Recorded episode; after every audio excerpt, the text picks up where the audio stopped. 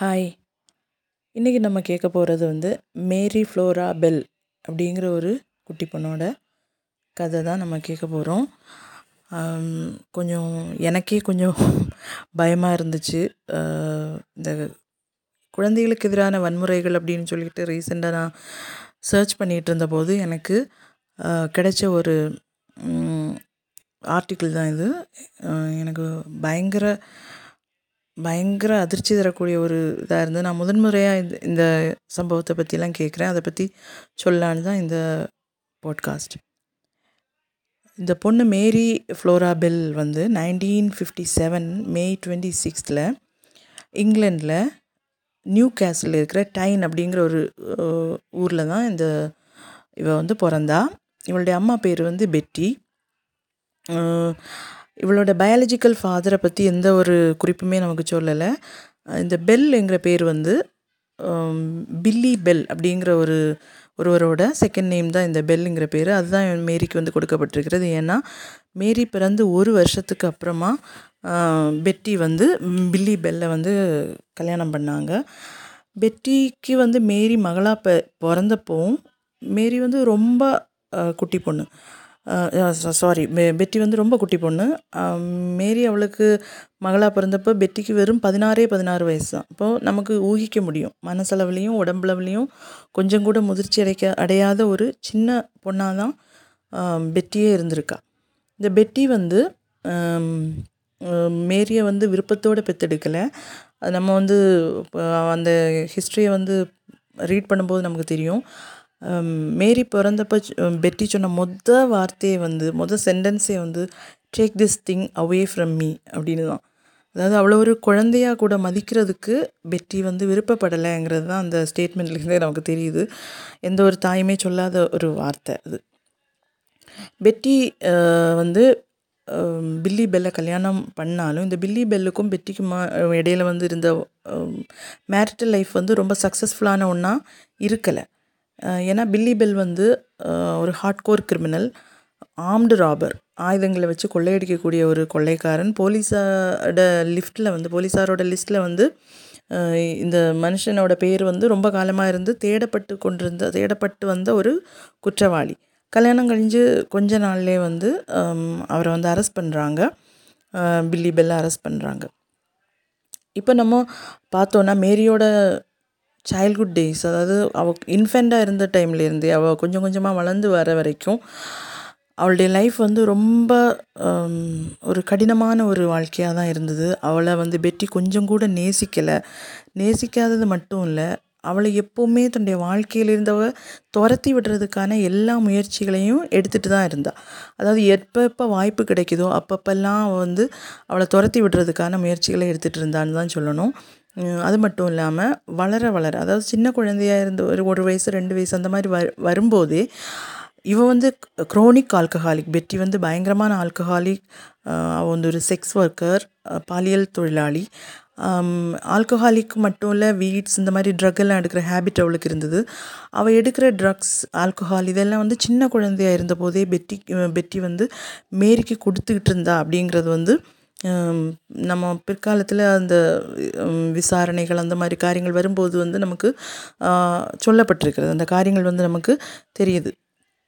அது மட்டும் இல்லை மேரி நான் சொன்னேன் இல்லையா மேரியை வந்து எப்போவுமே அவளுடைய வாழ்க்கையிலேருந்து அவள் துரத்தி விடுறதுக்கான எல்லா முயற்சிகளையும் எடுத்துகிட்டு தான் இருந்தாள் அப்படி ஒரு முயற்சி எடுத்தது என்னென்னா ஒரு அடாப்ஷன் சென்டரில் ஒரு இந்த மாதிரி குழந்தைகளை தத்து கொடுப்பாங்க இல்லையா? அந்த மாதிரி ஒரு சென்டருக்கு வந்து இவ குழந்தைய ஒரு வாட்டி தண்டத்துலேருந்து தள்ளி விடுறதுக்காக இவ வந்து கொண்டு போகிறா கொண்டு போகும்போது இவ அந்த சென்டருக்குள்ளே நுழையிறப்போ சென்டருக்குள்ளேருந்து ஒரு லேடி வந்து வெளியே அழுதுகிட்டே வராங்க.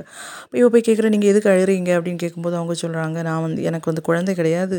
குழந்தை பிறக்கிறதுக்கு வாய்ப்பும் இல்லைன்னு டாக்டர் சொல்லிட்டாங்க. அப்போ நான் வந்து ஒரு குழந்தைய தத்தெடுக்கலாம் அப்படின்னு சொல்லிட்டு இந்த அடாப்ஷன் சென்டருக்கு வந்தேன். ஆனால் அவங்க வந்து எனக்கு குழந்தைகளை தர மாதிரி இல்லை அப்படின்னு அந்த பொம்பளை சொல்லவும் அப்படியா? அதுக்கு என்ன? நான் என்னோடய குழந்தைய தரேன். ஏன்னா நானே இதை வந்து இங்கே கொடுத்துட்டு போகிறதுக்கு தான் வந்தேன் அப்படின்னு சொல்லிட்டு உடனே அந்த பொம்பளை வந்து அந்த குழந்தைய வாங்கிட்டு போகிறாங்க நல்ல வேலையாக இந்த பெட்டியை வந்து பெட்டி குழந்தைய எடுத்துக்கிட்டு எங்கேயோ போகிறத பார்த்துட்டு அவங்க வந்து அவங்க சிஸ்டர் வந்து பின்னாலேயே வராங்க. பின்னாலே வரும்போது அவங்களுக்கு புரிய வருது.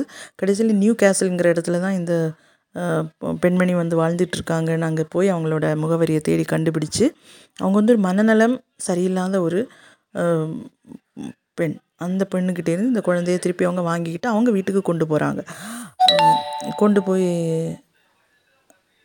கொண்டு போய் என்ன சொல்கிறாங்கன்னா நான் வந்து பிள்ளையை வளர்த்திக்கிறேன். நீ உன் இவன் எப்படினாலும் நீ வேண்டான்னு தானே சொல்கிற நீ அடாப்ஷன் சென்டருக்கெல்லாம் கொடுக்க வேண்டாம் அப்படின்னு வந்து அவங்க சொல்கிறாங்க அப்போது இவங்க வந்து என்ன பண்ணுறாங்கன்னா இல்லை எனக்கு என் பிள்ளை வேணும் அப்படின்னு சொல்லிட்டு கொடுக்காம கொண்டு வந்துடுறாங்க. இது ஒரு வாட்டியில் பல தடவைகள் நடக்குது. அவங்க வந்து குழந்தைய யார்கிட்டயாவது தள்ளிவிட முயற்சிக்கிறது இல்லைன்னா சகோதரிக்கிட்டே கொண்டு "ஏன் வேண்டாம் எனக்கு இவளை வேண்டாம் நீ ஏன் வளர்த்திக்கோ? அப்படின்னு சொல்கிறது திருப்பி ஒன்று ரெண்டு நாள் தான் தா தாண்டினோடனே வந்து என் பிள்ளை எனக்கு வேணும் அப்படின்னு கேட்குறது அந்த மாதிரி ஒரு சைக்கிள் வந்து நடந்துக்கிட்டே இருக்குது அந்த பெட்டிக்கும் மேரிக்கும் இடையிலான ஒரு வாழ்க்கையில். ஒரு ஒரு ஹேட்ரட் அது ஆனால் அதே டைமில் ஒரு அப்சசிவான ஒரு அட்டாச்மெண்ட் வந்து அவங்களுக்கு தன்னுடைய பொண்ணுக்கிட்ட இருக்குன்னு தான் சொல்லணும். ஒருவேளை பெட்டியோட சகோதரி இடத்துல மேரி வந்து வளர்ந்துருந்துன்னா ஒருவேளை அவளுடைய வாழ்க்கை நிலை பெட்டராக இருந்திருக்கலாம் நமக்கு தெரியல. எப்படினாலும் பெட்டி பெட்டி வந்து மேரிக்கிட்ட வ மேரிக்கிட்ட வந்து ரொம்ப க்ரூவலாக நடந்துக்கிறா. அது வந்து சாதாரணமான ஒரு நிகழ்வாக இருக்குது. சின்ன சின்ன தவறுகளுக்கு கூட பயங்கரமான பனிஷ்மெண்ட் கொடுக்குறா அடிக்கிறா. இந்த மாதிரி காரியங்கள் நடக்குது. இதில் எல்லாத்தை விட கொடுமை என்னன்னா தன்னை தேடி வரக்கூடிய வாடிக்கையாளர்களுக்கு தன்னுடைய கஸ்டமர்ஸுக்கு இந்த சின்ன குழந்தைய வந்து அவள் கொடுக்குறா. தவறாக நடக்கிறதுக்கு அப்யூஸ் பண்ணுறதுக்கு வந்து அவள் கொடுக்குறா. ஒரு தாயும் அவ்வளோ சிம்பிளாக செய்ய முடியாத ஒரு காரியம் ஆனால் அந்த காரியத்தையும் பெட்டி வந்து செய்கிறா. அது வந்து ரொம்ப ஷாக்கிங்கான ஒரு விஷயம். இது வந்து ஒரு சின்ன குழந்தை இந்த ஒரு முதிர்ச்சி அடைந்த ஆண்டைய கையில் வந்த ஒரு ஆண் ஆண் வந்து ஒரு சின்ன குழந்தைய அப்யூஸ் பண்ணும்போது அந்த குழந்தையுடைய இருதயத்தில் என்னென்ன ஓடி இருக்கும் நமக்கு தெரியக்கூட செய்யலை இல்லையா? ரொம்ப சின்ன பொண்ணு பொண்ணாக இருக்கும்போது இந்த வலிகளை எல்லாம் வந்து மேரி அனுபவிக்கிறாள் இந்த வலிகளும் வேதனைகளும் கடைசியில் என்ன பண்ணுதுன்னா மேரியுடைய இருதயத்தில் ஒரு பெரிய பயத்தையும் காயத்தையும் உண்டு பண்ணுது. இதனால வந்து அவளுக்கு ஒரு ஹேபிட் உருவாகுது. அதாவது இரவில் படுக்கையில் சொப்பனங்கள் கண்டு அந்த படுக்கையில் சிறுநீர் ஒழிக்கக்கூடிய சிறுநீர் கழிக்கக்கூடிய ஒரு சுபாவம் வந்து அவளுக்கு வருது. இந்த சுபாவத்துக்காக இதுக்கு பனிஷ்மெண்ட் கொடுக்கறது வந்து ரொம்ப கடுமையான முறையில் வந்து பெட்டி அவளுக்கு பனிஷ்மெண்ட் கொடுக்கறது ஒரு வாடிக்கையாக வைத்திருந்தாள். அது அவளை அடிக்கிறது ரொம்ப மோசமாக திட்டுறது அது மட்டும் இல்லாமல் அந்த சிறுநீர் கழிக்கப்பட்ட அந்த பெட்டை வீட்டுக்கு ஃப்ரெண்ட்லேயே கட்டி வைக்கிறது நெய்பர்ஸ் கிட்ட சொல்கிறது இதனால தான் நான் கட்டி வச்சுருக்கேன் அவளுடைய கஸ்டமர்ஸ் கிட்ட சொல்கிறது இந்த மாதிரியெல்லாம் அவளை வந்து அவமானப்படுத்துகிறத ஒரு பழக்கமாக வச்சுருந்தா பெட்டி அப்படின்னு தான் சொல்லணும். இது வந்து அவளை ரொம்ப காயப்படுத்துச்சு. மேரியுடைய இளம் பருவம் அவளுடைய இளம் மனசில் வந்து ரொம்ப பெரிய காயங்களை வந்து பெட்டி வந்து இந்த மாதிரி உருவாக்கி கொண்டே இருந்தாள். ஆனால் காலம் போக போக வாய்ப்பு கிடைக்கும் போதெல்லாம் பெட்டி வந்து மேரிய இந்த படுத்தின இந்த பாடுகள் வந்து காலப்போக்கில் அவளுடைய இருதயத்தில் மேரியுடைய இருதயத்தில் எதிர்மறையான விளைவுகளை வந்து உண்டாக்க ஆரம்பிச்சுது. மேரி வந்து ரொம்ப ஒதுங்கின ஒரு பொண்ணாக ரொம்ப கோல்டாக ரொம்ப ஐசோலேட்டடாக எப்போதும் தனிமையாக இருக்க விரும்பக்கூடிய ஒரு பொண்ணாக வளர தொடங்கினா. அது மட்டும் இல்லை காலப்போக்கில் ரொம்ப அக்ரெசிவாகவும் மூர்க்கத்தனமாகவும் பிஹேவ் பண்ணக்கூடிய ஒரு ஹேபிட் வந்து அவளுக்கிட்ட வளர ஆரம்பிச்சிது. ரொம்ப பயங்கரமாக அடிக்கிறது. அதாவது த தன்னுடைய தாய் தண்டத்தில் ரியாக்ட் பண்ணது மாதிரி. தன்னுடைய தாய் தண்டத்தில் காட்டினது அவள் மேபி அவள் வந்து அவளுக்கு அவளுடைய இருதயத்தில் க அவள் புரிஞ்சுக்கிட்ட மாதிரி அவள் வெளியே காட்ட ஆரம்பிச்சிருக்கலாம். ரொம்ப மூர்க்கமாக பிஹேவ் பண்ண ஆரம்பித்தா நண்பர்களே கிடையாது. நண்பர்களை உருவாக்கவும் முயற்சிக்கவும் இல்லை. ரொம்ப தனிமையாக இருப்பதை எப்போவும் ஒதுங்கி இருப்பதே ஒரு ஹேபிட்டாக வந்து அவளுக்கு இருந்தது. தன் வயசு ஒத்த பொதுவாக வந்து நம்ம தெரியும் சின்ன பிள்ளைங்கன்னா அவங்க வயசு ஒத்த பிள்ளைங்க கூட ரொம்ப விளையாடுறதுக்கெல்லாம் ஆசைப்படுவாங்க. அவங்க கூட ஃப்ரெண்ட்ஷிப் வச்சுப்பாங்க. ஆனால் இந்த குணாதிசயங்கள் எதுவுமே மேரிக்கு கிடையாது.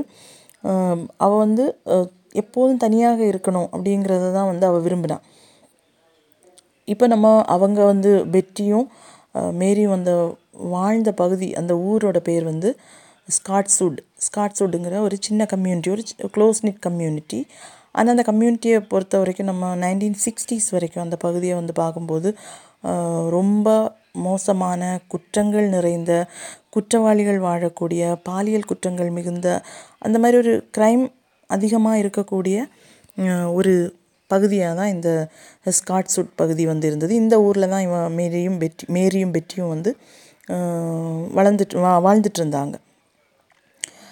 மேரிக்கு அதிகம் ஃப்ரெண்ட்ஷிப் இல்லைனாலும் அதிகம் ஃப்ரெண்ட்ஸ் இல்லைனாலும் ஒன்று ரெண்டு ஃப்ரெண்ட்ஸ் வந்து அவளுக்கு இருக்க தான் செஞ்சாங்க. அந்த ஃப்ரெண்ட்ஸ் வந்து அவளுடைய வாழ்க்கையில் ரொம்ப பெரிய பங்கு வகிச்சாங்க அப்படின்னு தான் சொல்லணும். அதுதான் அவளுடைய முதல் தோழின்னு சொல்லக்கூடியது. அவளுக்கு நான்கு வயசாக இருக்கும்போது பக்கத்து வீட்டு பொண்ணான ஒரு அஞ்சு வயசு பெண் குழந்தைகிட்ட மேரிக்கு வந்து ரொம்ப ஃப்ரெண்ட்ஷிப் வந்துச்சு. அவங்க ரொம்ப நட்பாக இருந்தாங்க.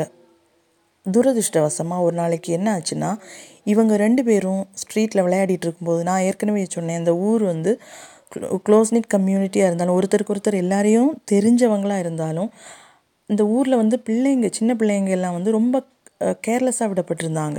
ரொம்ப அன்அட்டண்டடாக அவங்க வந்து விளையாடுறது சின்ன பிள்ளைகள் கூட வந்து வெளியே ஸ்ட்ரீட்டில் போகிறதெல்லாம் சர்வசாதாரணமான ஒரு நிகழ்ச்சியாக இருந்தது. நம்ம ஊரில் நம்ம இப்போல்லாம் அதை வந்து இமேஜின் பண்ணி கூட பார்க்க முடியாது இல்லையா?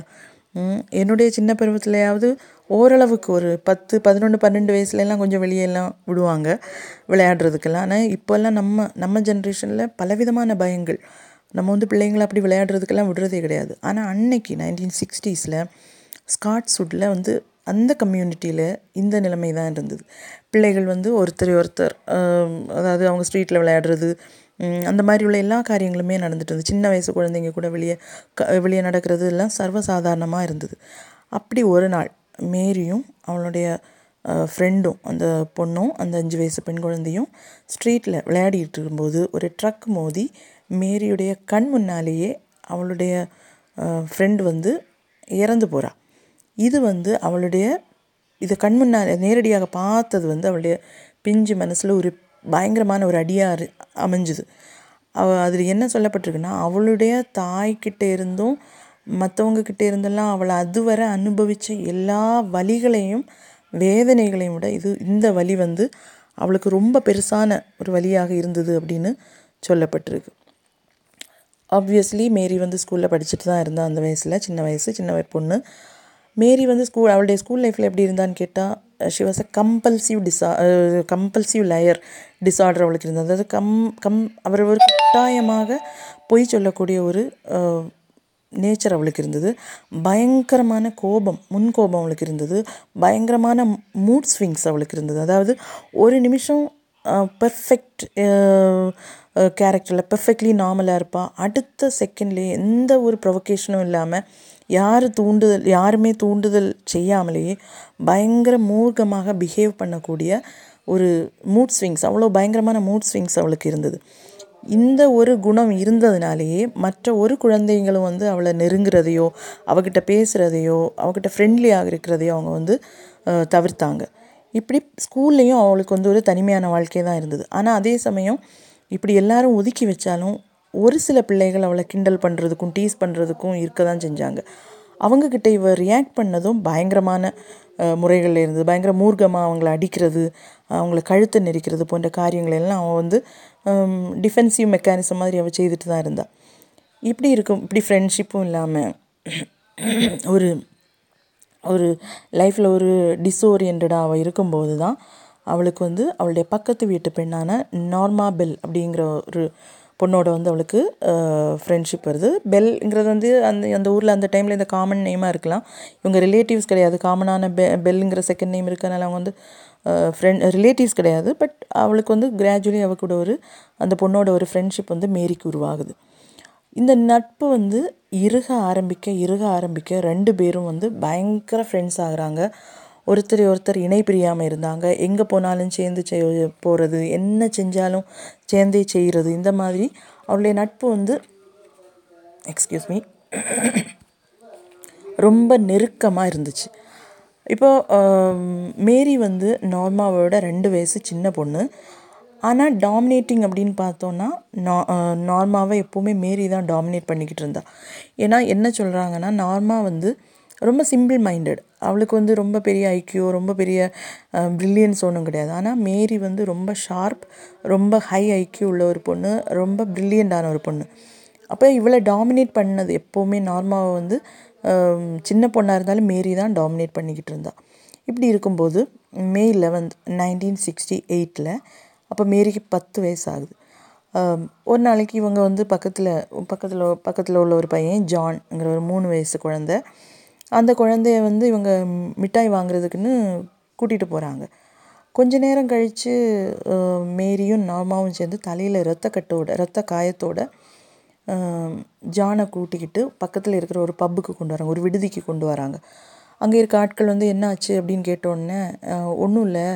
அவன் நாங்கள் வந்து விளையாடிக்கிட்டு வந்துட்டு இருந்தோம். வழியில் வந்து தலையில் காயத்தோட விழுந்து கிடந்தான் மயங்கி கிடந்தான். அதனால தான் தூக்கிட்டு வந்தோம் அப்படின்னு சொல்லி அந்த பையனை அங்கே கொடுக்குறாங்க. ஆம்புலன்ஸ் வருது பையனை கூப்பிட்டு போகிறாங்க ட்ரீட்மெண்ட் கொடுக்குறாங்க ஓகே ஆகுது. Oh, நோ ப்ராப்ளம் எல்லாம் சரியாகுது. ஆனால் ஃப்யூச்சரில் அதாவது இந்த பிரச்சனைகள் எல்லாம் வரும்போது விசாரணைக்கு உட்படுத்தப்படும் போது um, மேரி வந்து என்ன சொல்கிறான்னா ஜானை வந்து ஒரு உயரமான விளிம்பிலிருந்து ஒரு லெட்ஜிலிருந்து இவ தான் கீழே தள்ளி விட்டதாகவும் அப்படி தான் அவனுக்கு அந்த காயம் உருவானதாகவும் ஒப் ஒப்புக்கொண்டிருக்கிறதா வந்து சொல்லப்பட்டிருக்கிறது. மே டுவெல்த் அதாவது நெக்ஸ்ட் டே இந்த இன்சிடென்ட் ஜானோட இன்சிடென்ட் நடந்ததற்கு நெக்ஸ்ட் டே வந்து அந்த ஊரில் இருந்த ஒரு nursery Woodlands Crescent nursery day care ஒரு டே கேர் சென்டர் அந்த டே கேர் சென்டரில் மூணு பிள்ளைங்க வந்து விளையாடிட்டு இருக்காங்க. ஒரு ஏழு வயசு பொண்ணு ஒரு ஆறு ரெண்டு ஆறு வயசு பிள்ளைங்க. பாலின்கிற ஏழு வயசு பொண்ணும் சிண்டி சூசன் அப்படிங்கிற ஆறு வயசு ரெண்டு ஆறு வயசு பெண்களும் சேர்ந்து ஃப்ரெண்ட்ஸ் அவங்க விளையாடிக்கிட்டு இருக்காங்க. எந்த ஒரு தூண்டுதலும் இல்லாமலே மேரி உள்ளே நர்சரிக்குள்ளே ஏறுறா. உள்ளே ஏறி போய் என்ன பண்ணுறான்னா பயங்கரமாக அடிக்கிறா இவங்களை. பாலினையும் சிண்டியையும் சூசனையும் அட்டாக் பண்ணுறா அதுவும் பாலினோட கழுத்தை பிடிச்சு நெரிச்சு வைக்கிறான் அவளுடைய கழுத்தில் அந்த ஊதா கலர் வந்து அந்த அளவு ஊதா கலர் வர அளவுக்கு ஃபோர்ஸாக வந்து நெரிக்கிறான் இந்த ஊதா கலர் வந்து மூணு நாள் அந்த மறைஞ்சு போகிறதுக்கு மூணு நாள் ஆச்சு அந்த அளவுக்கு ஹார்டாக பிடிச்சிருக்காங்கன்னா பாருங்களேன். அது மட்டும் இல்லாமல் பாலினோட வாயை திறந்து கீழே இருந்து மண் எடுத்து இந்த வாய்க்குள்ளே திணிக்கிறான். அது பாலின் பிற்காலத்தில் என்ன சொல்லியிருக்காங்கன்னா அதாவது அவங்களுடைய வாயை திறந்து அதுக்குள்ளே இந்த மண்ணை போட்டு இந்த மண் உள்ளே இறங்கி போகாத உடனே தொண்டைக்குள்ளே ஃபாஸ்ட்டாக இறங்காது இல்லையா? மண் இல்லையா? இறங்காத உடனே விரல்களை விட்டு அதை உள்ளே திணிக்கவும் செஞ்சுருக்கா. அதுக்கப்புறம் இந்த பொ- இவ வந்து போராடும்போது அவள் அவளுடைய பிடியிலிருந்து விடுவிக்கப்பட போராடும்போது மற்ற ரெண்டு பிள்ளைங்களும் இதே மாதிரி கழுத்தை நெரிச்சவ அட்டாக் பண்ணியிருக்கா. எப்படியோ இவங்க மூணு பேரும் அவளுடைய கையிலேருந்து தப்புறாங்க. தப்பி ஓடி வீட்டுக்கு போகிறாங்க அந்த அளவுக்கு மூர்க்க நிறைஞ்ச ஒரு பிஹேவியரும் பலமுள்ள பலமாக ரொம்ப பலமாக வந்து ரொம்ப சீரியஸாக அட்டாக் பண்ணக்கூடிய ஒரு நேச்சரும் வந்து மேரிக்கு இருந்தது. இதை வந்து இதை பற்றி அவங்க அம்மா பாலினோட அம்மா வந்து நெக்ஸ்ட் டே போலீஸ் ஸ்டேஷனில் கம்ப்ளைண்ட் பண்ணுறாங்க ஆனால் என்ன காரணத்தினாலையும் அந்த கம்ப்ளைண்ட்க்கு மேலே எந்த ஆக்ஷனுமே வந்து போலீஸ் எடுக்கலை. இது வந்து மேரிக்கு ஒரு டானிக் மாதிரி ஆகுது.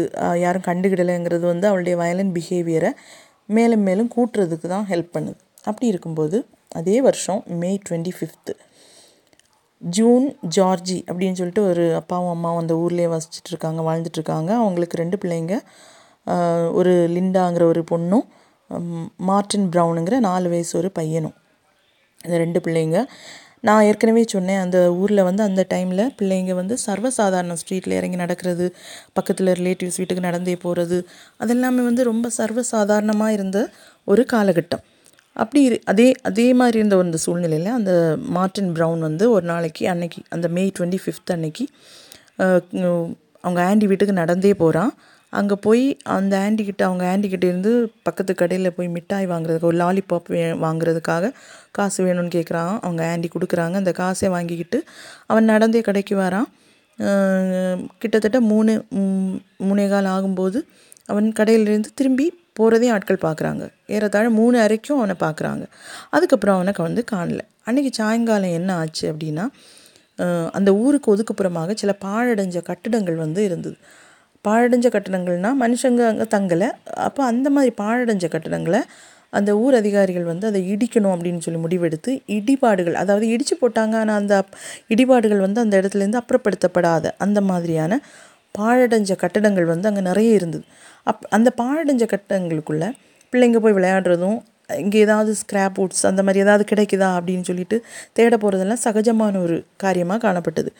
அதே மாதிரி அன்னைக்கு அந்த May twenty fifth nineteen sixty எயிட்டில் மூணு பசங்க. அவங்க வந்து அந்த பில்டிங்ஸில் ஏதாவது அவங்களுக்கு பாழ பாழான அந்த மரத்தடிகள் கிடைக்குமா அப்படின்னு பார்க்குறதுக்காக அவங்க போகிறாங்க அப்படி தேடி தேடி போகும்போது ஒரு அரைகுறையாக இடிக்கப்பட்ட ஒரு கட்டிடத்தில் ரெண்டாவது மாடியில் அவங்க போகிறாங்க அங்கே அவங்க பார்க்கக்கூடிய பா காட்சி அவங்க கண்ட காட்சி வந்து அவங்களுடைய ரத்தத்தையே உறைஞ்சி போக செய்யக்கூட- கூடிய அளவுக்கு ரொம்ப படு பயங்கரமான ஒரு காட்சியை அவங்க பார்க்குறாங்க. என்னன்னா அங்கே மார்டின் பிரையன் அந்த நாலு வயசு பையன் இருந்தான் இல்லையா? அந்த பையன் வந்து அப்படியே படுத்து கிடக்குறான். கைகள் வந்து அவனுடைய கைகள் வந்து விரித்து வைக்கப்பட்டிருக்கிறது. அவனுடைய வாயிலிருந்து இரத்தமும் உமிழ்நீரும் கலந்து வெளியே வ- வந்திருக்குது. அந்த மாதிரி படுத்திருக்கான். உடனே இவங்க பயந்து போகிறாங்க பயந்து போய் கீழே ஓடி வராங்க. அப்போ ஒரு ஆள் வந்து ரோட்டில் போயிட்டுருக்காரு. உடனே அவர்கிட்ட சொல்கிறாங்க உடனே அவர் வந்து எல்லாருக்கும் இன்ஃபார்ம் பண்ணிவிட்டு ஆம்புலன்ஸுக்கும் இன்ஃபார்ம் பண்ணுறாரு ஆம்புலன்ஸ் வருது. குழந்தைய தூக்கிட்டு போகிறாங்க ஆனால் குழந்தை ஏற்கனவே இறந்து போனதாக அறிவிக்கப்பட்டிருக்கிறது. போலீஸ் வருது. எல்லாமே செய்கிறாங்க எல்லாம் பார்க்கும்போது குழந்தைடைய உடம்புல எந்த ஒரு காயங்களோ கிடையாது. ஆனால் குழந்தைக்கு பக்கத்தில் குழந்தையுடைய அந்த உடல் கிடந்தது இடத்துலையே அவனுக்கு பக்கத்துலேயே வந்து ஒரு சின்ன பாட்டில் இருந்தது. அதில் ஆஸ்பிரின் அப்படின்னு எழுதப்பட்டிருந்த ஒரு பாட்டில் அதில் கிடக்கிறத வந்து போலீஸ் பார்க்குறாங்க அதை எடுக்கிறாங்க. போஸ்ட்மார்ட்டம் பண்ணப்படுது பாடி ஆனால் என்ன ரீசன்னால் அவன் இறந்து போனா அப்படிங்கிறத வந்து அவங்களுக்கு போஸ்ட்மார்ட்டத்துலேயும் கண்டுபிடிக்க முடியல. உடனே அவங்க என்ன போலீஸ் என்ன கன்க்ளூஷனுக்கு வருதுன்னா தெரியாமல் அவன் வந்து கேண்டீனும் ஏதோ பண்டம் பலகாரம் அப்படின்னு சொல்லிட்டு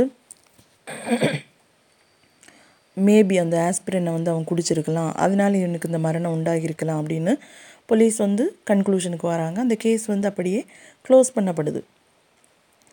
அப்படி இருந்து இந்த சம்பவம் நடந்தது அன்னைக்கு என்னென்னா எல்லாரும் என்ன நினைக்கிறாங்கன்னா இந்த மாதிரி இடிபாடுகள் இருந்ததுனால தானே இந்த மாதிரி சம்பவங்கள் எல்லாம் நடக்குது. பிள்ளைங்க வந்து எந்த இடத்துக்கு விளையாட போகிறாங்க பா பெற்றோருடைய பார்வையிலேருந்து மாறி போகிறாங்க அப்படின்லாம் சொல்லிட்டு அன்னைக்கே அவங்க வந்து அந்த ஊர் மக்கள் வந்து ஒரு போராட்டம் நடத்துகிறாங்க அதாவது எவ்வளவு சீக்கிரத்தில் முடியுமோ அவ்வளவு சீக்கிரத்தில் அந்த இடிபாடுகளை அந்த இடத்துலேருந்து அகற்றணும் அப்படிங்கிறது தான் அவங்களுடைய கோரிக்கையாக இருக்குது அப்படி அவங்க வந்து போராட்டம் நடத்தும்போது அந்த போராட்டத்தில் நார்மாவும் மேரியும் பங்கெடுக்கிறாங்க. ஆனால் ஒரு அவங்க வந்து ரொம்ப அன்யூஷுவலான ஒரு சியர்னஸ் அவங்களுக்கு ஒரு பயங்கர சியர்ஃபுல்லாக ரொம்ப சிரிச்சுக்கிட்டு ஒருத்தர் ஒருத்தர் கையை பிடிச்சிக்கிட்டு அவங்க பாட்டு பாடி டான்ஸ் பண்ணி அந்த மாதிரி ரொம்ப ஹாப்பியான ஒரு மூடில் வந்து அவங்க இருக்கிறாங்க.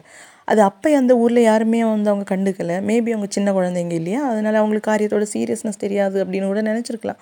பின் பிற்காலத்தில் தான் இது வந்து இதெல்லாம் வந்து ரொம்ப நார்மலாக இருந்திருக்கு அப்படின்னு அவங்களுக்கு வந்து உணர முடிஞ்சுது. அப்படி அவங்க வந்து சந்தோஷமாக இருக்காங்க. அந்த போராட்டங்கள் நடக்குது. நெக்ஸ்ட் டே அதாவது May twenty six nineteen sixty எயிட்டில் மேரியோட பதினொன்றாவது பிறந்த நாள்.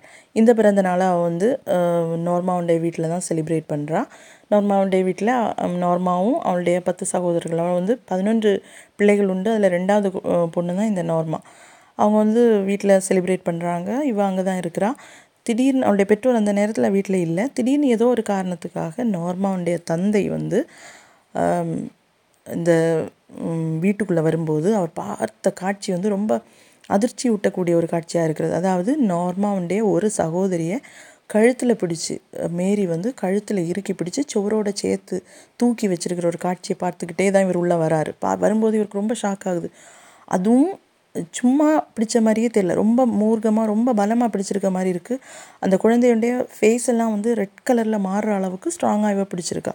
கடைசியில் வந்து பலவந்தமாக இவர் வந்து அந்த பிடியிலிருந்து அந்த பொண்ணை விடுவிக்கிறார். அப்போவும் அவருக்கு வேறு வித்தியாசமாக எதுவும் தோணல. அவர் நினைக்கிறார் ஓ ஏதோ வயலண்டான கேம் விளையாடிட்டு இருந்திருக்காங்க போல். அதனால தான் இப்படி நட இப்படி அவங்க வந்து இது விளையாடிட்டு இருக்காங்க. அப்படின்னு தான் அவர் நினச்சிட்டு இருந்ததை பிற்காலத்தில் அவர் சொல்ல சொ சொல்லியிருக்கார் அந்த விசாரணைகளில். நெக்ஸ்ட் டே அதாவது twenty seventh May nineteen sixty எயிட்லேயும் ஒரு பயங்கரமான சம்பவம் அங்கே நடக்குது. என்னென்னா அங்கே அந்த ஊரில் இருந்த லோக்கல் நர்சரி வந்து ஏதோ மர்ம நப நபர்களால் வந்து வேண்டலைஸ் பண்ணப்படுது சூறையாடப்படுகிறது போலீஸுக்கு இன்ஃபர்மேஷன் போகுது. போலீஸ் வந்து பார்க்குறாங்க சோதனை பண்ணுறாங்க பார்த்தா பொருட்கள் எதுவுமே நஷ்டப்பட்டு போகலை. பொருட்கள் ஒன்றும் திருடப்படலை. ஆனால் சில நோட்ஸ் வந்து அங்கேருந்து கிடைக்குது. பொருட்கள் வந்து உடைக்கப்பட்டிருக்கு. கண்ணாடி பொருட்கள் மேசை நாற்காலி இதெல்லாம் வந்து உடைக்கப்பட்டு கிடந்தது. ஆனால் வேறு எதுவுமே திருட்டு போக ஒன்றும் செய்யலை. அங்கே சில நோட்ஸ்கள் வந்து போலீஸாருக்கு கிடச்சிது. இந்த நோட்ஸில் எல்லாமே வந்து கிறுக்கல்களாக எழுதி வைக்கப்பட்டிருந்தது. அதில் நிறைய கெட்ட வார்த்தைகள் இருந்தது. மார்ட்டின் ப்ரௌனை நாங்கள் தான் கொலை பண்ணோம். இந்த மாதிரி உள்ள ஸ்டேட்மெண்ட்ஸ் வாக்கியங்கள் எல்லாம் அதுக்குள்ளே இருந்தது. இந்த வாக்கியங்கள் எல்லாம் ஃபுல்லாக எழுத்து பிழைகளும் நிறைய grammatic grammar errors grammatical mistakes எல்லாமா பயங்கரமாக இருந்தது. ஆனால் இவங்க போலீஸ் வந்து இதை ஒன்றையுமே அவங்க சீரியஸாக எடுக்கலைங்கிறது தான் இதில் ரொம்ப ஃபன்னியான ரொம்ப ஸ்ட்ரேஞ்சான ரொம்ப வியர்டான ஒரு விஷயம்னு சொல்லணும். அப்போது அவங்க என்ன நினைக்கிறாங்கன்னா மார்ட்டின் ப்ரௌனோட அந்த மரணத்தை வச்சு யாரோ ப்ராங்க் பண்ணுறாங்க இது ஏதோ பெரியவங்க பண்ணது சும்மா கிறுக்கல் மாதிரி அவங்க வந்து டிஸ்ட்ராக்ட் பண்ணுறதுக்காக இவங்க பண்ணி வச்சுருக்காங்க அப்படின்னு. இது வெறும் ஒரு ப்ராங்காக நினச்சி இந்த வேண்டலைஸ் பண்ண அந்த இன்சிடெண்ட்டை வந்து போலீஸ் வந்து இக்னோர் பண்ணுறாங்க நெக்லெக்ட் பண்ணி விட்டுறாங்க. அதுக்கப்புறம் ஒன்று ரெண்டு வருஷம் வாரத்துக்கு எந்த பிரச்சனையுமே இல்லை. ஸ்மூத்தாக போயிட்டுருக்குது. இந்த இந்த இடைப்பட்ட இந்த வாரங்களில் எல்லாமே அடுத்த ஒன்று ரெண்டு வாரத்துக்கு மேரினா அவள் என்ன பண்ணான்னா டெய்லி ஜார்ஜியும் ஜூனும் வசிச்சுட்டு இருந்தா அதாவது இந்த மார்ட்டின் ப்ரௌனோட அப்பா அம்மா இருந்தாங்க இல்லையா அந்த வீட்டுக்கு இவ போகிறத வந்து ஒரு வழக்கமாகவே வச்சுருந்தா. அங்கே போய் டெய்லி இவனுடைய மரணத்தை பற்றி அவகிட்ட அவங்க அம்மா கிட்ட அவள் கேட்டுக்கிட்டே இருந்தாள் எப்படி இருக்குது இப்போ எப்படி ஃபீல் பண்ணுறீங்க அவனை மிஸ் பண்ணுறீங்களா அவன் இல்லாதது உங்களுக்கு எப்படி இருந்தது?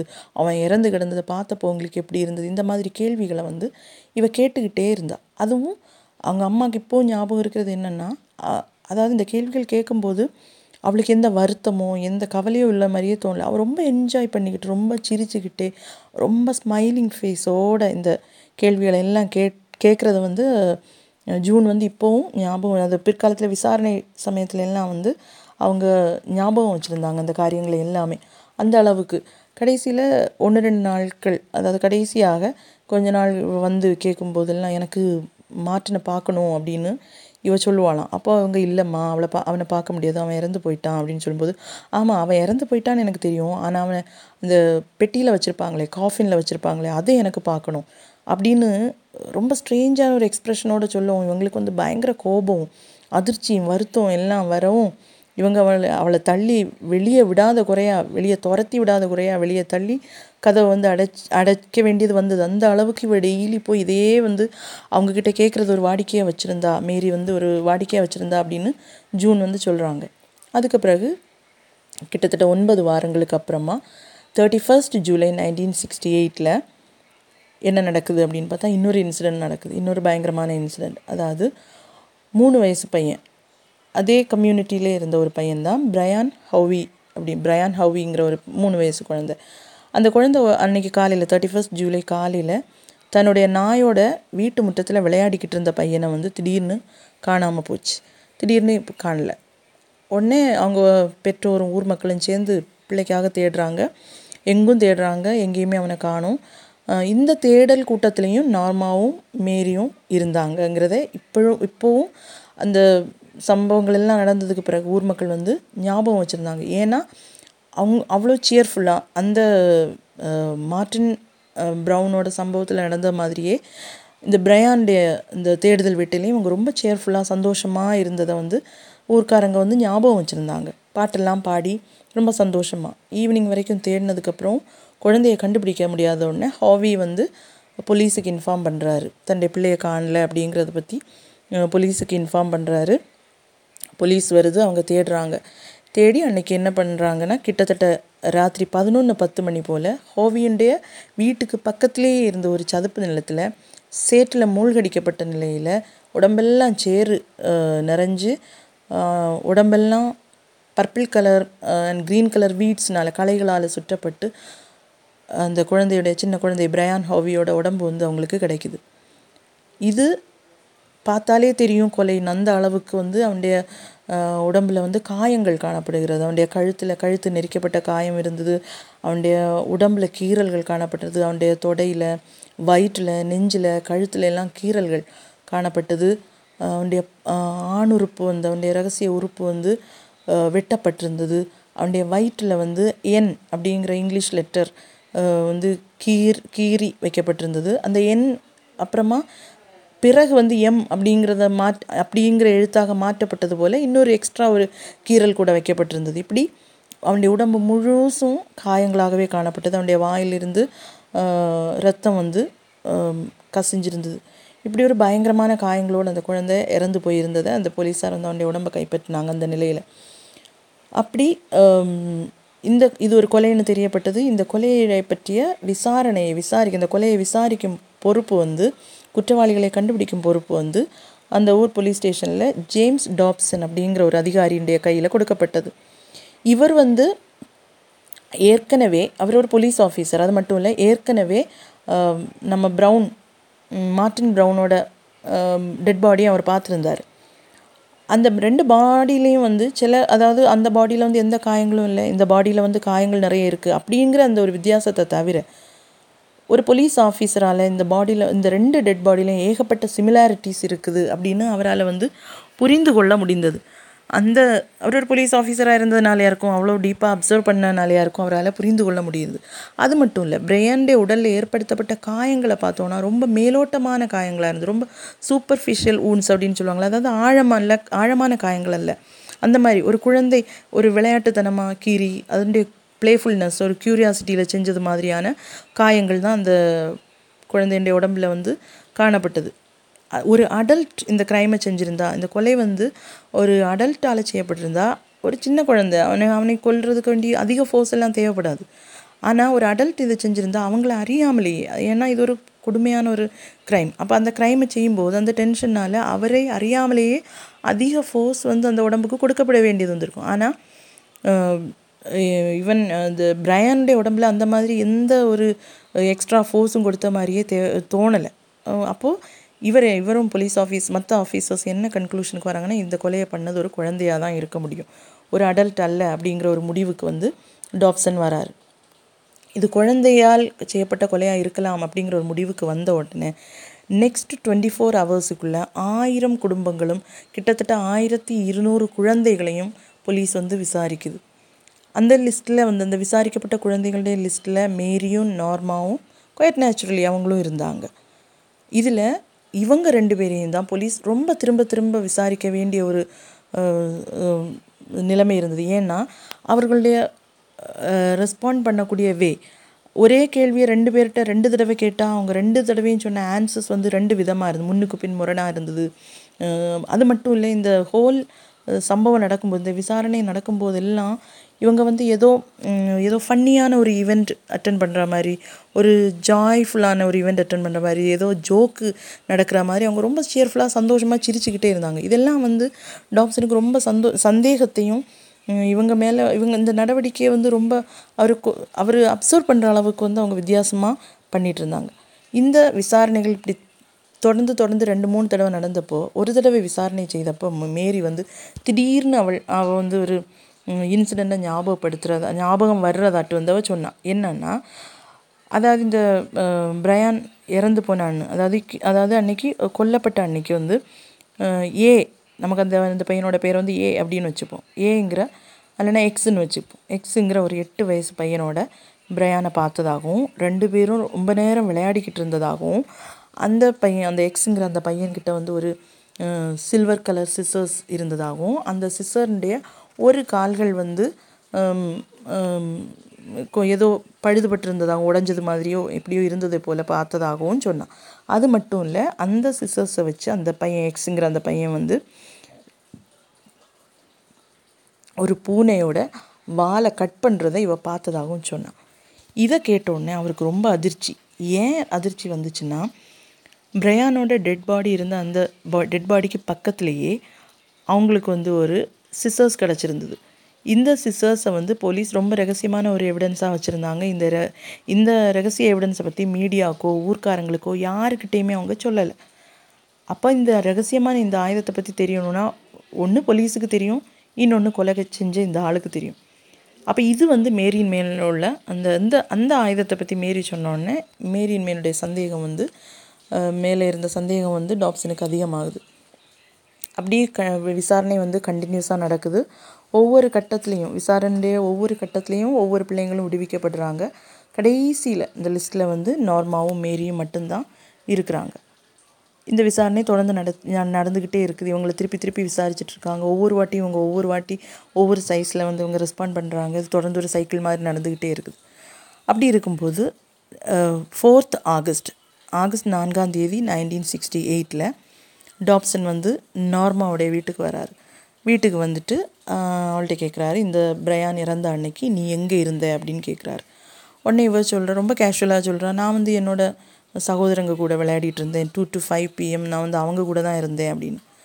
இவங்களை தனியாக விசாரிக்கும்போது சகோதரர்களை தனியாக விசாரிக்கும்போது அவங்க சொல்கிறாங்க இல்லை அன்னைக்கு அந்த நாள் வந்து மேரி கூட தான் நார்மா இருந்தால் எங்கள் கூட இருக்கலை. அப்படின்னு அவங்க சொல்கிறாங்க உடனே இவர் வந்து திருப்பி வந்து கேட்குறாங்க இங்கே பாருமா நோர்மா நீ வந்து இப்படி சொல்கிற ஆனால் உன்னோட சகோதரங்கள் சொல்கிறாங்க நீ மேரி கூட இருந்ததா சொல்கிறாங்க அப்படின்னு சொன்ன உடனே அவள் எந்த ஒரு சேஞ்சும் இல்லாமல் ரொம்ப கேஷுவலாக ஆமாம் நான் வந்து அன்றைக்கி மேரி கூட தான் இருந்தேன் அப்படின்னு அவள் சொல்கிறா உடனே இவர் கேட்குறாரு சரி மேரி கூட இருந்த அன்றைக்கி நீங்கள் என்ன பண்ணீங்க? அப்படின்னு கேட்கும்போது அவள் வந்து என்ன வந்து கூப்பிட்டு போனா எதுக்கு கூட்டிகிட்டு போனா? அப்படின்னு கேட்கும்போது பிரயானோட டெட் பாடியை காட்டுறதுக்காக கூட்டிகிட்டு போனா அப்படின்னு சொல்கிறா பிரயா பிரயானோட டெட் பாடியவான்னு கேட்கும்போது ஆமாம் அந்த அந்த சதுப்பு நிலத்துக்கு என்ன கூப்பிட்டு போனா கூப்பிட்டு போய் நான் பிரயானை கொன்னுட்டேன் அப்படின்னு சொன்னால் அது மட்டும் இல்லை ஒரு ரேசர் எடுத்து ரேசர்னால் சின்ன பிளேடு மாதிரி ஒன்று எடுத்து அவனுடைய உடம்புல எல்லாம் கீறல்கள் உண்டாக்குனா இந்த மாதிரியெல்லாம் அவள் பண்ணா பண்ணிவிட்டு இந்த ரேசரை வந்து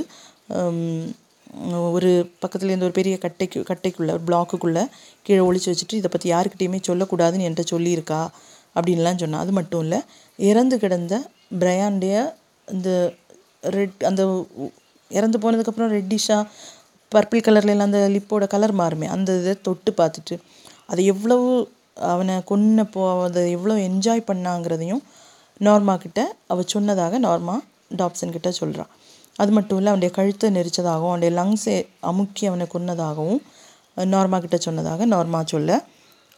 டாப்சன் வந்து ரொம்ப தாமதிக்கலை. அவர் அவளை வந்து போலீஸ் ஸ்டேஷன் கூட்டிகிட்டு போய் முறைப்படியாக அவகிட்ட வாக்குமூலத்தை பதிவு செய்கிறார் பதிவு செஞ்சுட்டு fifth August nineteen sixty eight early morning twelve ஃபிஃப்டீனுக்கு டாப்சனும் மற்ற போலீஸ் அதிகாரிகளும் மேரியோட வீட்டுக்கு போகிறாங்க அவளை விசாரணைக்காக ஸ்டேஷன் கொண்டு வராங்க. அவள் கொஞ்சம் கூட விசாரணைக்கு ஒத்துழைக்கவில்லை. அது மட்டும் இல்லை ரொம்ப அக்ரெசிவாக பிஹேவ் பண்ணா ரொம்ப மூர்க்கதனமாக பிஹேவ் பண்ணா சத்தம் போட்டு அவங்கக்கிட்ட சண்டை போட்டு ஆர்கியூ பண்ணிகிட்டு இருந்தா அது மட்டும் இல்லை அவளுக்காக வாதாடுறதுக்கு ஒரு வக்கீலையும் வேணும் அப்படின்னும் அவள் கேட்க ஆரம்பித்தான் இ- இவர் சொல்கிறாரு இங்கே பாரு உனக்கு எதிராக நார்மா வந்து வாக்கு தந்திருக்கா? வாக்குமூலம் தந்திருக்கா? அவள் வந்து நீ தான் பிரயானை கொன்னதா சொல்லியிருக்கா? அப்படின்னு சொன்னோன்னே இவனுக்கு பய இவளுக்கு பயங்கரமாக கோபம் வருது. கோபம் வந்தோடனே நான் அவளையும் கொல்ல தான் போகிறேன் அப்படின்னு சொன்னது மட்டும் இல்லாமல் நார்மா தான் இந்த கொலைபாதகங்களை எல்லாம் செஞ்சா. அவளை ப- கொன்னது நார்மா தான். கழுத்தை நெரிச்சு கொல்ல ட்ரை பண்ணா. நான் அவளை தடுக்கிறதுக்கு முயற்சி செஞ்சேன். அவள் என்னை தள்ளி விட்டா. அதுக்கப்புறமா வந்து நான் அதை தடுக்க முயற்சி செஞ்சோடனே என்கிட்ட கோவப்பட்டா. இப்போ பிரயாணை தூக்கி எரிஞ்சு அந்த எரிஞ்சதுனால தான் அவன் இறந்து போனான். இப்படியெல்லாம் பயங்கரமான க அந்த அந்த குற்றங்களை எல்லாம் நார்மா செஞ்சதாக இவ ஆர்கியூ பண்ண ஆரம்பிச்சா.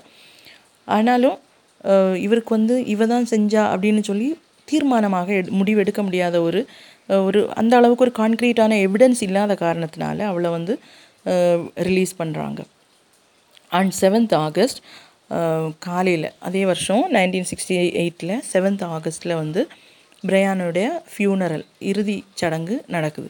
இந்த சடங்கு நடக்கும்போது அங்கே டாப்சனும் போகிறாரு ஏன்னா ஏதாவது சந்தேகத்திற்கிடமான க்ளூஸ் எவிடன்ஸ் ஏதாவது கிடைக்குதா அப்படின்னு பார்க்குறதுக்காக இந்த ஃபியூனரில் இவரும் அட்டன் பண்ணுறதுக்கு போகிறாரு அங்கே போகும்போது அங்கே அவர் மேரியை பார்க்குறாரு. மேரி கூட்டத்தில் ஃப்ரெண்டில் நிற்கிறா அவளை பார்த்த அந்த செகண்ட்லேயே டாப்சன் என்ன சொல்கிறாருன்னா எனக்கு புரிஞ்சு போச்சு. இவ தான் அந்த குற்றத்தை பண்ணியிருக்கணும்.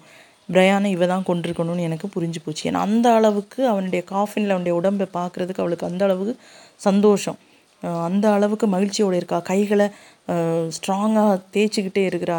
இவளை பார்த்தோன்னே எனக்கு புரிஞ்சு போச்சு. இவளை இப்படியே விட்டோன்னா இன்னும் பல கொலைகள் பல குழந்தைகளுடைய உயிருக்கு இவ ஆபத்தாக முடிவா அப்படின்னு எனக்கு தெரிஞ்சு போச்சுது.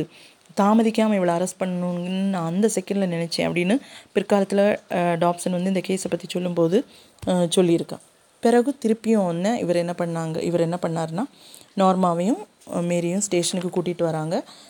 கூட்டிகிட்டு வந்து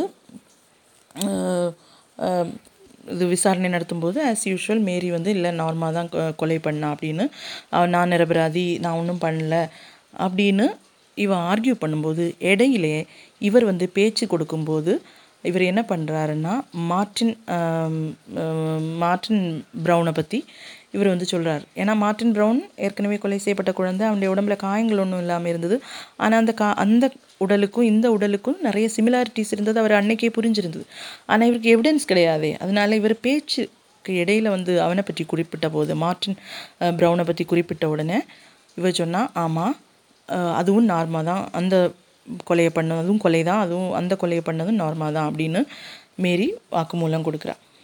இது இப் இவர் இவருக்கு இது ஒரு வெறும் பேச்சில் மட்டும் இருந்தாலும் இந்த ரெண்டு கொலைகளையும் கனெக்ட் பண்ணக்கூடிய நல்ல சாலிடான எவிடன்சஸ் அவருக்கு தேவைப்பட்டது. அதனால் இந்த சாலிடான எவிடன்சஸ் இல்லாமல் அவருக்கு மேரியையும் நார்மாவையும் அரெஸ்ட் பண்ண முடியாது. ஆனால் அன்னைக்கு நைட்டு எயிட் ஓ கிளாக்குக்கு இரவு எட்டு மணிக்கு மேரியையும் எட்டு முப்பதுக்கு நார்மாவையும் அந்த ரெண்டாவது பையன் ரெண்டாவது பையனோட பேர் என்ன? பிரயான் பிரயான் ஹோவியுடைய மர்டர் குற்றத்துக்கு வந்து இவங்களை ரெண்டு பேரையும் அவர் அரெஸ்ட் பண்ணுறார் ஆகஸ்ட் இவங்களை ரெண்டு பேரையும் அரெஸ்ட் பண்ணி இவங்களை நியூ கேஸ்டில் வெஸ்ட் போலீஸ் ஸ்டேஷனில் கொண்டு போகிறாங்க August twenty first nineteen sixty எயிட்டில் மார்ட்டின் ப்ரௌனோட கொலை வழக்கையும் இவர்கள் மேலே சுமத்தப்படுகிறது. அதற்கான எவிடன்ஸ் இவங்க கண்டுபிடிக்கிறாங்க கொஞ்சம் கொஞ்சமாக ஸ்கூலில் அந்த வேண்டலைஸ் பண்ணப்பட்ட அந்த நர்சரியில் இருந்த நோட்ஸையும் மேரியும் நார்மாவும் படித்த ஸ்கூல்லேருந்து அந்த நோட் புக்ஸை வாங்கி இரண்டு பேருடைய கையெழுத்துக்களும் ஒப்பிட பார்க்க ஒப்பிடப்பட்டு பார்க்கப்படுகிறது. ஒப்பிடப்பட்டு பார்த்தப்போ ரெண்டு பேருடைய கையெழுத்துக்களும் ஒன்று போல இருக்கிறது. ரெண்டு பே அந்த நோட்ஸில் இருக்க ஹேண்ட் ரைட்டிங்கும் இந்த இவங்க இவங்களோட நோட் புக்ஸில் இருந்த ஹேண்ட் ரைட்டிங் ஒன்று போல இருக்கிறது.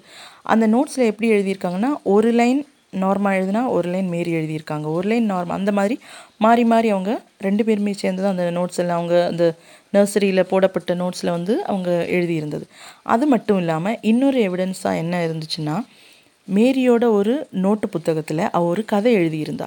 இந்த கதை எதை எழுதியிருந்தா கதையாக எழுதப்பட்டது இன்சிடெண்ட் எதாக இருந்ததுன்னா இந்த மார்ட்டின் ப்ரௌனோட மர்டர் தான் அதில் கதை போல் அவள் எழுதி வச்சுருந்தா. அதில் அவள் வந்து அந்த பாட்டிலை பற்றி ஒரு ஆஸ்பிரின் பாட்டில் ஒன்று கிடச்சது இல்லையா? அந்த பாட்டிலை பற்றி ஒரு குறிப்பு போடப்பட்டிருந்தது. அது ஒரு பெரிய எவிடன்ஸாக இருந்தது. ஏனென்றால் எப்படி இந்த சிசர்ஸ் அந்த பிரையானுடைய உடலுக்கு பக்கத்தில் கிடைச்ச சிசர்ஸ் வந்து ஒரு ரகசியமான சா இது இது என்னது எஸ் சாட்சியாக சாட்சியில் சாட்சியிலே என்னதுன்னு சொல்லுவாங்க எவிடன்ஸாக போலீஸாரால் வைக்கப்பட்டிருந்ததோ அதே போல் இந்த பாட்டிலும் வந்து அவங்க போலீஸால் கைப்பற்றப்பட்டு ஒரு ரகசியமாக வைக்கப்பட்டிருந்தது. அதை பற்றி மீடியாக்கோ ஊர் மக்களுக்கோ யாருக்கும் எதுவுமே சொல்லப்படலை. அதை பற்றி அறிஞ்சிருந்தது யாரெல்லாம்னா போலீஸும் அந்த டெட் பாடியை முதல்ல கண்ட அந்த மூன்று பிள்ளைகளும் பின்ன கொலைகாரனும் தான். அப்போ இந்த பாட்டிலை பற்றி பேசணும்னா நிச்சயமாக மேரி அந்த கொலையை செஞ்சதுனால தான் அவளுக்கு அந்த பாட்டிலை பற்றி தெரிஞ்சிருக்குது அப்படிங்கிற ஒரு முடிவுக்கு வந்து டாப்சன் வந்து வராரு. வந்து அவங்க அரெஸ்ட் பண்ணப்பட்டாச்சு ஜெயிலில் அடைக்கப்பட்டாச்சு. பிறகு விசாரணை வந்து நடக்குது. நீதிமன்றத்தில் நியூ கேசல் நீதிமன்றத்தில் ஃபிஃப்த்து டிசம்பர் நைன்டீன் சிக்ஸ்டி எயிட்லேருந்து அவங்களுக்கு எதிரான டிசம்பரில் தான் தொடங்குது அடுத்தடி விசாரணை. தொடங்குது. இந்த விசாரணை நடக்கும்போது இந்த கோர்ட் ப்ரொசீஜர்ஸ் நடக்கும்போது மேரியுடைய தாய் பெற்றி வந்து அங்கே வராங்க அடிக்கடி வராங்க அழுகிறாங்க பயங்கரமாக சத்தம் போட்டு திட்டுறாங்க. இந்த மாதிரி ந நிறைய நட ந- நடவடிக்கைகள் எல்லாம் அங்கே நடக்குது. கோர்ட்டுடைய நடவடிக்கைகளை வந்து அவங்க வந்து டிஸ்டர்ப் பண்ணுறதுக்காக பல முயற்சிகள் எடுக்கிறாங்க. இப்படி பல காரியங்கள் நடந்தாலும் இந்த விசாரணை வந்து தொடர்ந்து நடக்குது. இந்த விசாரணையின் நடுவில் டிசம்பர் பதினாலாம் தேதி நார்மாவின் பங்கு இந்த இதில் வந்து தீர்மானிக்கப்படலை. அதாவது எந்த அளவுக்கு நார்மா வந்து இந்த கொலையில் பங்கு வகித்திருக்கிறாள் என்பது அவங்களுக்கு தெரியலை. அது மட்டும் இல்லை மேரிக்கு எதிராக அவ சாட்சியும் சொன்னதுனாலேயும் இந்த குற்றங்கள்லேருந்து அவள் விடுதலை செய்யப்பட்டா. ஏன்னா அவங்க என்ன இப்போ அதுக்கு கோர்ட்டுக்கு சொன்ன நியாயம் என்னன்னு சொன்னால் மே மேரி வந்து ரொம்ப பிரைட்டானவ அவள் எங்கராக இருந்தாலும் ஷீ இஸ் த பிரைட்டஸ்ட் அந்த ரெண்டு பேர்லேயும் அவள் தான் பிரைட்டான ஒரு பொண்ணு. அப்போது அவள் வந்து மேனிப்புலேட் பண்ணனால தான் எக்ஸ்கியூஸ் மீ மேனிப்புலேட் பண்ண காரணத்தினால தான் நார்மா வந்து அவளுக்கு துணை போயிருக்கணும். அப்படின்னு சொல்லி கோர்ட் தீர்மானித்து இந்த குற்றத்தில் அல்லாமல் டைரெக்டாக நார்மாவுக்கு எந்த பங்கும் இல்லை அப்படின்னு அவங்க தீர்மானித்து அந்த குற்றத்தில் இருந்தவளை விடுதலை செய்தாங்க. விசாரணை தொடர்ந்து நடக்குது. மேரி வந்து தொடர்ந்து விசாரிக்கப்படுகிறாள். நார்மா விடுதலை செய்யப்படுகிறாள் ப்ரொசீஜர் இந்த கோர்ட் ப்ரொசீஜர் நடக்கும்போதே நிறைய மனநல மருத்துவர் மருத்துவர்களுடைய கண்காணிப்புக்கு மேரி உட்படுத்தப்படுகிறாள். இந்த எல்லா டாக்டர்ஸுமே அவளை அப்சர்வ் பண்ண அவளை ட்ரீட் பண்ண ஒவ்வொரு டாக்டர்ஸும் சொன்னது என்னென்னா அவள் தீவிர மனநோயின் அறிகுறிகள் காண்பித்ததாக. அதாவது அவர் அவள் வந்து அவ காட்டின சிம்டம்ஸ் எல்லாமே வந்து கிளாசிக் கேஸ் ஆஃப் சைக்கோபதி அதாவது தீவிர மனநோய் அவளுக்கு இருந்ததுடைய எல்லா அடையாளங்களும் அவளுக்கு இருந்ததாக டாக்டர்ஸ் சொன்னாங்க. அது மட்டும் இல்லை செய்த கொலைகளை குறித்த எந்த குற்ற உணர்வோ எந்த ஒரு கவலையோ வருத்தமோ அவளுக்கு இருக்கலை அப்படின்னும் மருத்துவர்கள் கணித்தனர். இப்படிப்பட்ட மனநிலைமை உள்ள ஒரு குழந்தை ஒரு பெண் சிறுமியாக இருந்தாலும் அவளை சமூகத்தில் திறந்து விடுறது அவளை ரிலீஸ் பண்ணுறது வந்து சமூகத்திற்கும் இதே போன்ற குழந்தைகளுடைய உயிருக்கும் ஆபத்து அப்படின்னு நீதிமதி தீர்மானித்து அவளுக்கு வந்து இன்டெஃபினிட் பீரியட் ஆஃப் பனிஷ்மெண்ட் அவளுக்கு வந்து இந்த காலம் அப்படின்னு சொல்லலை இன்டெஃபினிட் டைமுக்கு வந்து அவளுக்கு தண்டனை கொடுத்து அவளை பனிஷ் பண்ணாங்க. ஆனால் என்னன்னா இ- அந்த டைமில் அந்த காலத்தில் ஒரு பதினொன்று வயசு சிறுமியை அக்காமடேட் பண்ணக்கூடிய அளவுக்கு ஜெயில்கள் வந்து இருக்கலை. எந்த மனநோய் காப்பகங்களும் இருக்கலை. கடைசியாக மேரிய ஒரு சீர்திருத்த பள்ளியில் எங்கன்னா லங்காஷயருங்கிற இடத்துல உள்ள சென்ட் ஹெலன்ஸில் இருக்கக்கூடிய ரெட் பேங்க்ஸ் ஸ்பெஷல் யூனிட்ஸ் அப்படிங்கிற ஒரு சீர்திருத்த பள்ளியில் வந்து அவளை அக்காமடேட் பண்ணாங்க. இதில் ரொம்ப விசித்திரமான விஷயம் என்னென்னா அந்த அந்த சீர்திருத்த பள்ளியானது சிறுவர்களுக்கான அதாவது குற்றம் செய்த சிறுவர்களுக்கான ஒரு காப்பகமாக இருந்தது. வேறு எங்கேயும் அவளை அக்காமடேட் பண்ண முடியாததுனால ரூல்ஸை சேஞ்ச் பண்ணி அதை ஒரு மிக்சட் அதை ரெண்டு ஜெண்டருக்கும் உள்ள ஒரு காமன் காப்பகமாக்கி அந்த காப்பகத்தில் இவளை அக்காமடேட் பண்ணாங்க. இவளுடைய தண்டனை காலம் அப்போவும் தீர்மானிக்கப்படவில்லை. இந்த இந்த டைம்லேயும் இவள் வந்து அதுக்குள்ளே இருந்தபோதும் ரொம்ப நார்மலாக ஒன்றும் இருக்கல. அக்ரெசிவாகவும் மூர்க்கமாகவும் அதே பழைய கேரக்டர்ஸோடு தான் இருக்கிறா. இந்த டைம் இந்த சீர்திருத்த பள்ளியில் அவள் மேரி வந்து இருந்த டைம்லேயும் பெட்டி அடிக்கடி அவளை பார்க்க வந்தா. இந்த சந்திப்புகள் எப்போதும் அவளை வந்து ரொம்ப அக்ரெசிவாக தான் ஆச்சு. ஒவ்வொரு மீட்டிங்லேயும் வந்து அவள் வந்து ரொம்ப அக்ரெசிவாக தான் பிஹேவ் பண்ண ஆரம்பித்தா அது மட்டும் இல்லை தான் ஒரு குற்றவாளியானதற்கு முக்கிய காரணமே தன்னுடைய தாய் அப்படின்னும் மேரி வந்து நம்பினா அதை எப்போவுமே அவன் சொல்லவும் ஆரம்பித்தா தன்னுடைய தாய்க்கு கடிதங்கள்லையும் அவள் எழுதினா உன்னால தான் நான் இப்படி ஆனேன் நீ வந்து என்ன குற்றவாளி ஆக்கிட்ட? அப்போ நீ எனக்காக வந்து உண்டே நீ தான் குற்றவாளின்னு சொல்லு என்ன விடுதலையாக்கு அந்த மாதிரி டைப்லலாம் அவன் வந்து தன்னுடைய தாய்க்கு லெட்டர் எழுதெல்லாம் செஞ்சுருக்கா. அப்படி இருக்கும்போது அவளுக்கு பதினாறு வயசு இருக்கும்போது அவளை வந்து இன்னொரு ப்ரிசன் ஓப்பன் ப்ரிசனுக்கு மாற்றுறாங்க அந்த ப்ரிசன் வந்து மூர் கோர்ட் ஓப்பன் ப்ரிசனுக்கு அவளை மாற்றுறாங்க சிக்ஸ்டீன் இயர்ஸ் ஓல்டில் அந்த ஓப்பன் ப்ரிசன்னா அந்த ஜெயிலில் வந்து ஸ்ட்ரிக்டான ஜெயில் டைம் ஒன்றும் கிடையாது. அவங்க ஃப்ரீயாக இருக்கலாம் வேலை பார்க்கலாம். வேலை பார்க்குறதுக்காக வேண்டி அவங்களுக்கு வெளியே போக வேண்டியது இருந்தால் வெளியே போகலாம். அதாவது கொடும் குற்றவாளிகள் அல்லாத அதிக கண்காணி கண்காணிப்பு தேவைப்படாத குற்றவாளிகளை அடைக்கக்கூடிய ஒரு ஜெயில் தான் இந்த மூர் கோர்ட் ஓப்பன் ப்ரிசன். அங்கே இருக்கிறா பதினாறு வயசுக்கு மாற்றப்படுகிறா. இருபது வயசாக ஆகிற வரைக்கும் அவங்க வேறு குழப்பங்கள் ஒன்றும் இல்லாமல் இருக்கிறா. இருபது வயசாக இருக்கும்போது அதாவது நைன்டீன் செவன்ட்டி செவனில் ஆயிரத்தி தொள்ளாயிரத்தி எழுபத்தி ஏழில் ஜெயிலிருந்து தப்பி போகிறா ஜெயிலேருந்து தப்பி போனாலும் அவளை வந்து கண்டுபிடிக்கிறாங்க. மீண்டும் ஜெயிலில் அடைக்கிறாங்க. கடைசியில் த்ரீ இயர்ஸ் தாண்டி மூன்று வயசு கழிஞ்சு இருபத்தி மூன்றாம் வயசில் அதாவது ஆயிரத்தி தொள்ளாயிரத்தி எண்பதாம் வருஷம் அவள் வந்து கோர்ட்லேருந்து விடுத ஜெயிலிருந்து விடுதலை செய்யப்படுகிறாள். ஜெயிலேருந்து விடுதலை செய்த பிறகு வந்து அவளுக்கு கோர்ட் வந்து அனானிமிட்டி ஆஃபர் பண்ணுறாங்க அனானிமிட்டி ப்ரிவிலேஜ் கொடுக்குது. அனானிமிட் அனானிமிட்டி ப்ரிவிலேஜ்னால் அவளை பற்றின எந்த ஹிஸ்ட்ரியும் யாருக்கும் சொல்லப்படாது. யாருக்கும் தெரிவிக்கப்படாது. அவள் எங்கே வேணாலும் போய் வாழலாம். புதிய ஒரு வாழ்க்கையை அவள் தொடங்கலாம். அப்படி அவளுக்கு வந்து ஒரு புது வாழ்க்கையை தொடங்க வேண்டியதான ஒரு சந்தர்ப்பம் அவளுக்கு கிடைக்கிறது. அப்படி இருக்கும்போது மே இருபத்தி அஞ்சு நைன்டீன் எயிட்டி ஃபோரில் அது எந்த நாள்? அந்த நாளுக்கு ஒரு ஸ்பெஷாலிட்டி உண்டு. என்னன்னா அந்த நாள் வந்து இவன் முதல்ல ஒரு மர்டர் பண்ணா இல்லையா? ஒரு சின்ன குழந்தை. நாலு வயசு பையன். மார்ட்டின். மார்ட்டின் ப்ரௌனோட சிக்ஸ்டீன்த் ஆனிவர்சரி அன்னைக்கு அவளுக்கு ஒரு பொண்ணு பிறக்கிறா அன்னைக்கு. அந்த பொண்ணுக்கும் இதே சேம் அனானிமிட்டி ப்ரிவிலேஜ் வழங்கப்படுது. அந்த குழந்தைக்கு வந்து பதினெட்டு வயசு ஆகிற வரைக்கும் அனானிமிட்டி ப்ரிவிலேஜ் வழங்கப்படுகிறது. ஆனால் பதினாலு வயசுலேயே இவளுடைய அனானிமிட்டி வந்து ஆட்கள் கண்டுபிடிச்சிட்டாங்க. இன்னும் ஆட்களாக்கும் இவங்க இது அந்த மேரியோட பொண்ணு அப்படிங்கிற உண்மையை கண்டுபிடிக்கப்படும் போது அவள் வந்து ஜெயில் அது அந்த ஊர்லேருந்து அவங்க தப்பி போக வேண்டிய ஒரு சூழ்நிலை வருகிறது. இவ தப்பி போய் வெளியே இன்னொரு ஊருக்கு போய் அங்கேருந்து கோர்ட்டில் கேஸ் போடுறா. லைஃப் லாங் அனானிமிட்டி ப்ரிவிலேஜ் கொடுக்கணும் அப்படின்னு கோர்ட் அதை அவளுக்கு கொடுக்குது. அது மட்டும் இல்லை தன்னுடைய மகளுக்கு பிறந்த மகளுக்கும் அதாவது தன்னுடைய பேர குழந்தைக்கும் அந்த அனானிமிட்டி லைஃப் லாங் வேணும் அப்படின்னு சொல்லி அவள் ஆர்கியூ பண்ணுறா கோர்ட் வந்து அவளுக்கு அந்த இதை வந்து கொடுக்குது. அப்படி ரெண்டாயிரத்தி ஒன்றில் யும் தன்னுடைய பேத்தி பிறக்கிற அந்த அந்த பேத்திக்கும் இப்போது அனானிமிட்டி ப்ரிவிலேஜஸ் கொடுக்கப்பட்டு அவங்க சொசைட்டியில் எங்கேயோ எப்படியோ நல்லபடியாக வாழ்ந்துட்டு இருந்தா சரி இப்போவும் உயிரோடு இருக்கிற மேரி அவளுடைய மகள் எல்லாருமே வந்து உயிரோடு தான் இருக்காங்க அப்படின்னு கன்சிடர் பண்ணப்படுகிறது. இதில் நான் சொல்ல வந்தது என்னென்னா நம்ம நிறைய வாட்டி நம்ம நினைப்போம் குழந்தைங்களுக்கு இவ்வளோ பெரிய க்ரைம் எல்லாம் செல்ல செய்ய முடியாது செய்ய முடியுமா? அப்படின்லாம் நம்ம நினைப்போம். ஆனால் செய்ய முடியும் அப்படிங்கிறத காட்டக்கூடியது தான் இந்த இன்சிடெண்ட் அது ரொம்ப ஷாக்கிங்கான ஒரு ஈவெண்ட் அந்த குற்றம் செய்தது செய்த முறைகள் செய்ததை குறித்த ஒரு ஒரு பயமோ குற்ற உணர்ச்சியோ வருத்தமோ இல்லாமல் இருக்கிறதெல்லாம் வந்து ரொம்ப பெரிய ரொம்ப பெரிய ஒரு கிரிமினல் கேரக்டர் தானே காட்டுது. அப்போ நம்ம பண்ணணும். நம்ம சொசைட்டியில் நம்ம பிள்ளைங்களுக்குடையில நம்ம என்ன பண்ணணும்னா நம்ம பிள்ளைகளை நல்லா கவனிப்போம். அவங்களுக்கு நல்லது கெட்டதை சொல்லி கொடுத்து வளர்த்துவோம். அவங்களுடைய நண்பர்களை குறிப்பாக நண்பர்களை நம்ம கவனிப்போம். இப்போ நார்மாவுடைய ஃப்ரெண்ட்ஷிப் மேரிக்கிட்ட ஆனதுனால தான் நார்மாவுக்கு பெரிய பெரிய பிரச்சனைகள் வந்தது. வித்தியாசமான நண்பர்கள் நம்முடைய ஃப்ரெண்ட்ஸுடைய நண்பர்கள் எல்லாரையும் நம்ம தெரிஞ்சு வச்சுருக்கணும். அந்த அளவுக்கு ஃப்ரெண்ட்லியாக நம்ம இருந்தால் மட்டும்தான் பிள்ளைங்களோட ஃப்ரெண்ட்ஸ் ஃப்ரெண்ட்ஸை எல்லாம் நமக்கு தெரிய முடியும். அவர்களுடைய நண்பர்களை நம்ம கவனிப்போம். பிள்ளைய நம்முடைய பிள்ளைகளுடைய பிஹேவியரில் சேஞ்சஸ் இருந்துச்சுன்னா மனநல மருத்துவர்கள்டன் காட்டவோ கவுன்சிலர்ஸ்கிட்ட காட்டவோ நம்ம பயப்படவோ தயங்கவோ கூடாது. ஏன்னா உடம்பில் காய்ச்சல் வந்தால் எப்படி நம்ம டாக்டர்ஸ்கிட்ட போகிறோமோ அந்த அந்த அளவுக்கு ஒரு இது கொடுத்தா போதும் அதுக்கு. அதுக்கு மேலே நம்ம பெரிய அர்த்தங்களெல்லாம் காண வேண்டிய அவசியமே கிடையாது.